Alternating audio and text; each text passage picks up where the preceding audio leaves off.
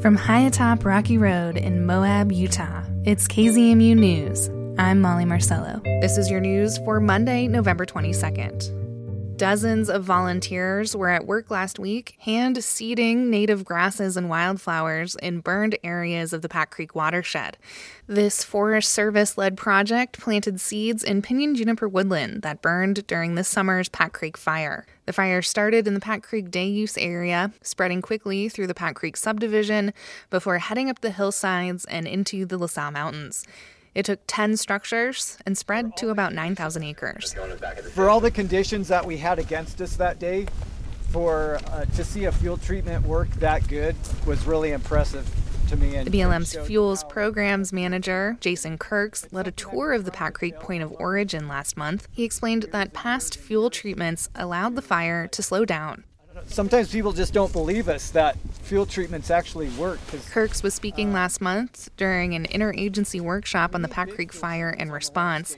Led by folks at Utah State University, the workshop focused on how agencies, nonprofits, and the community came together to respond to the fire and manage its aftermath. The fuel treatments here did what we needed them to do, which was slowed the fire down.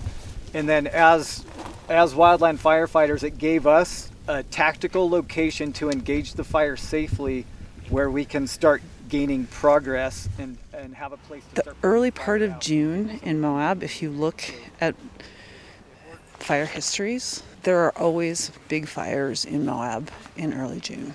Um, I think that's going to become more common, especially as climate changes. Kara Dohrenwend from Rim to Rim Restoration.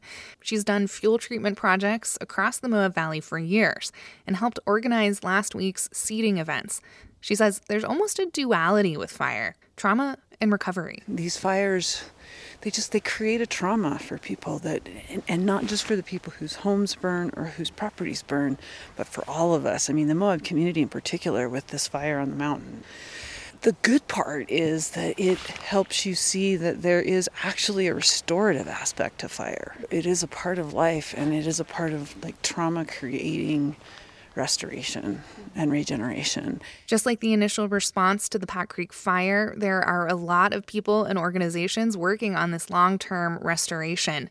At least eight different agencies contributed to last week's seeding events. Plus, Dohrenwend points out that the Utah Conservation Corps and others have also done work seeding vegetation as well as cutting dead pinyon and juniper. This type of coordination and collaboration makes Pack Creek resident Connie Witt happy. We're just we're just grateful that they talk to each other.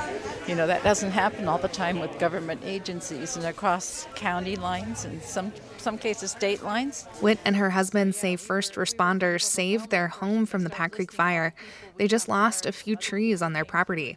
Witt says these collaborative efforts around fire response and future mitigation have inspired the small Pack Creek community. Yeah, I, I, think that um, our, our community is drawing closer after this, pulling us together. So, you know, all these different um, landowners with different kinds of impacts from the fire, so different levels of interest. And um, these agencies are helping us uh, do a more united front, too. Recovery from the Pack Creek fire will be a long term project. Dohrenwend says that a small crew from the USGS and USU are setting up monitoring plots in pinyon and juniper areas of the forest to measure how effective seeding native vegetation is going to be. And the Moab Sun News reported last month that agencies are thinking three to five years ahead. They report that potential long term recovery projects could include stream channel treatments and road improvements. When it comes to recovery efforts, experts in fuels mitigation advise local property owners to always take time to plan for future fires, too.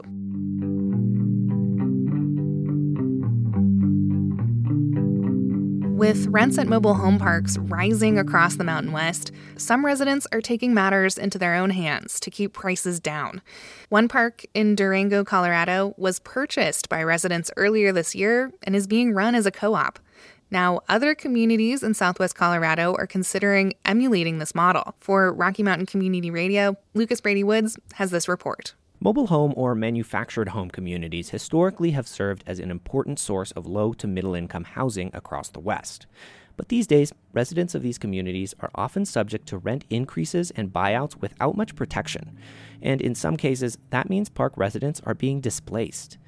Lisa Bloomquist is the executive director of Homes Fund, a nonprofit housing organization that works with some mobile home parks in southwest Colorado. When rent in these communities are going up, you know, 40% a year, uh, people that it's just what people are having to pay, or else they're getting foreclosed on and, and giving up their house entirely. But a number of manufactured home communities have found a way to counteract this trend by becoming their own landlords. In Colorado, a state law that was passed back in 2019 gives residents at a park first dibs on buying their park if it goes up for sale. That's exactly how the Animas Riverview Park in Durango was purchased by its residents. The 120 unit park sits on the city's outskirts along the winding Animas River. A sign at the entrance says, quote, "We own it," with an exclamation point. John Egan is the president of the park's board and has lived in the park for about a decade. When the park was purchased by corporate owners back in 2016, rents started to increase at a rate that just wasn't sustainable for some community members. There are many people who have lived here 20, 30 years who would have ultimately been driven out of the park just because of the uh, continuing rent increases. That's one reason why Egan and other residents worked together to buy the park from the corporate owner earlier this year. Now, the park is a co op. That means it's being run by a resident elected board, and the board has a mandate keep prices affordable for residents and make sure the purchase of the park doesn't result in residents having to leave. The board is also made up of people who actually live in the park, like Egan. That creates both buy in from the community and accountability for how the park is run. The community aspect of this is, is essential. Our residents are really taking pride in the property. It's getting cleaned up. Uh, people know each other now. People have a certain kind of respect for the property and are, are proud of it. But getting residents organized and finding the money to buy a manufactured home park is by no means simple. George Cheney lives about 40 miles to the west of Durango in Montezuma County. He's looking into how the co op model could work for manufactured home parks there. And he says there are challenges, starting with getting everyone involved in a park on the same page. Well, there has to be a sustained effort on the part of a group of people that would include an owner, whether that's an individual or a company or family, whatever. Cheney also says the resident owned model is not without risks. It could be that a, a mobile home park makes that kind of transition to a resident owned community um, and goes along for a while and they find that they can't keep costs down as they hoped. Costs to purchase and maintain a park are usually too high for residents to afford on their own. Animas View's price tag, for example, was $14 million. That's why financial partners are a big part of the process. Lisa Bloomquist's organization, Homes Fund, was one of a number of organizations that helped Animus View residents with funding for the initial purchase. But those loans have to be paid back somehow, and repayment costs can translate into higher rent costs in the short term. Here's Bloomquist again. Financing $14 million, even with, with favorable terms, you know, it, the, the lot rents did not go down immediately.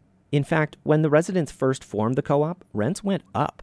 But Bloomquist also says she's confident they will go down over time. For Animas View Board President John Egan, though, the results are worth the expenses and coordination required to make the resident owned model work. And for other parks that are considering pursuing a similar model, Egan has a few words of advice. Don't wait. Don't wait a minute. Get organized now. Make the connections you need to make. Be ready to move the minute uh, that park comes up for sale. But despite its limitations, the model does seem to be catching on in other parts of Colorado. Resident owned parks have already established themselves in communities from Colorado Springs to Leadville. For Rocky Mountain Community Radio, I'm Lucas Brady Woods. This story is part of a Rocky Mountain Community Radio reporting collaboration on affordable housing funded by the Solutions Journalism Network. And that's the KZMU News for Monday, November 22nd. Get your community powered journalism Monday through Friday at noon and 7. You can also find KZMU News anytime online at kzmu.org or wherever you listen to podcasts.